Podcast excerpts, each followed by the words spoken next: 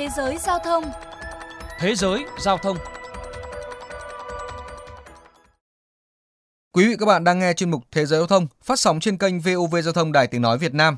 Thưa quý vị các bạn, vượt chặng đường gần 15.000 km, ghé thăm 15 quốc gia với phương tiện chính chỉ là chiếc xe đạp. Một thanh niên người Anh mới đây đã thực hiện một chuyến phiêu lưu để đời. Nghe câu chuyện anh kể, ngắm nhìn những hình ảnh chàng trai này ghi lại trên hành trình di chuyển, chắc hẳn nhiều người sẽ thầm ước, giá như mình cũng được một lần trải nghiệm như thế.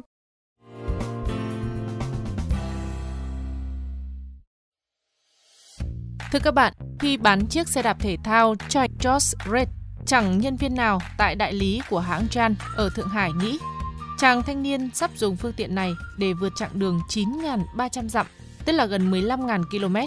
Xong, vào một ngày cuối tháng 7 năm 2020, sau bữa ăn trưa vui vẻ, Red chẳng buộc những chiếc túi, một bi đông đựng nước rồi bắt đầu khăn gói cho hành trình dài trở về quê nhà. Phượt thủ xe đạp cho hay, ngay từ lộ trình đầu tiên, anh đã bị choáng ngợp bởi khung cảnh đẹp như tranh vẽ của những dãy núi cầu vồng rực rỡ tại công viên địa chất quốc gia Changi, tỉnh Cam Túc. Sau đó mỗi chặng đường lại là một khám phá mới. Red chia sẻ, theo lộ trình từ Đông sang Tây, anh nhận ra Trung Quốc có rất nhiều cung đường xe đạp đẳng cấp thế giới dành cho những ai ưa thích khám phá. Ghé thăm Tây An, thành phố nổi tiếng với di tích đội quân đất nung được làm từ thời nhà Tần.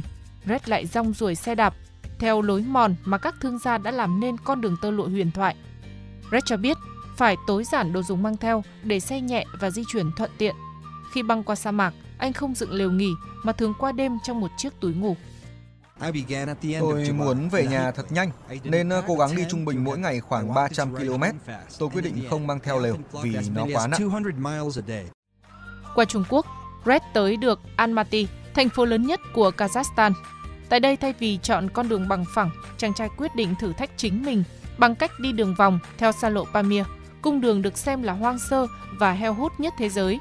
Khó khăn khi qua đây là nhiều đoạn đường gập ghềnh hiểm trở với bề mặt đầy bụi và sỏi đất. Red kể lại, qua một ngôi làng của người Tajik ở Tajikistan, khi anh hỏi một người qua đường xem có chỗ nào để trọ qua đêm, người này lập tức mời Red về nhà thiết đãi nồng hậu, sau đó nhất quyết từ chối nhận tiền. Sự hiếu khách khiến cho chàng trai người Anh vô cùng ngạc nhiên và cảm động. Sau nhiều ngày tháng rong ruổi, Red đã đi được một chặng đường khá dài. Tuy nhiên càng về những tháng cuối năm, anh nhận ra mình sắp phải đối mặt với thách thức không nhỏ, đó là mùa đông đang đến gần. Những dấu hiệu cảnh báo cho tôi rằng mùa đông đang đến rất gần và cần tăng tốc độ nhanh hơn. Tôi biết mình không trang bị lều trại và quần áo ấm để có thể chịu đựng được không khí của cái lạnh. Tới biên giới Thổ Nhĩ Kỳ, Red men theo bờ biển đen đến Istanbul, sau đó đi qua phà qua eo biển Bosphorus. Về tới châu Âu, Red tiếp tục đạp xe qua Luxembourg, Đức, Hà Lan, sau đó lên phà để về quê nhà ở thành phố Newcastle, nước Anh. Trải qua hơn 4 tháng, chàng trai 23 tuổi đã ghé thăm 15 quốc gia từ Trung Quốc, Kazakhstan, Kyrgyzstan, Tajikistan, Uzbekistan và sau đó là châu Âu. Red cho hay, tại Hà Lan khi biết anh vừa đi xe đạp qua một chặng đường không tưởng, người phụ trách đại lý của Jan đã đãi Red một bữa thịnh soạn. Sau đó đại lý này còn hào phóng thay chiếc lốp mòn và bảo dưỡng miễn phí xe đạp cho anh.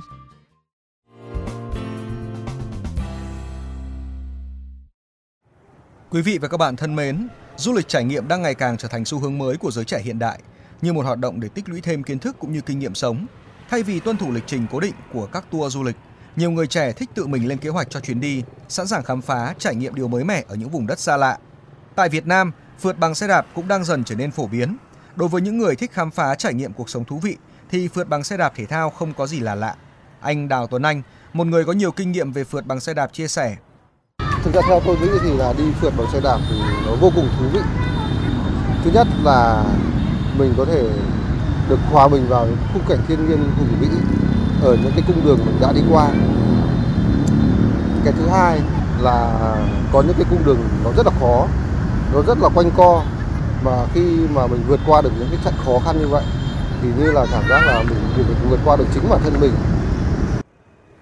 Cuộc sống bận rộn Công việc đã lấy đi phần lớn thời gian của nhiều người. Những phương tiện hiện đại như ô tô, xe máy khiến chúng ta ì ạch lười vận động. Cuộc sống hẳn sẽ nhạt nhẽo vô vị nếu thiếu những giây phút được đạp xe. Đó là triết lý khiến nhiều bạn trẻ hiện nay tìm đến xe đạp như để tìm thấy những trải nghiệm của riêng mình. Đến đây, chuyên mục Thế giới giao thông cũng xin được khép lại. Xin chào và hẹn gặp lại.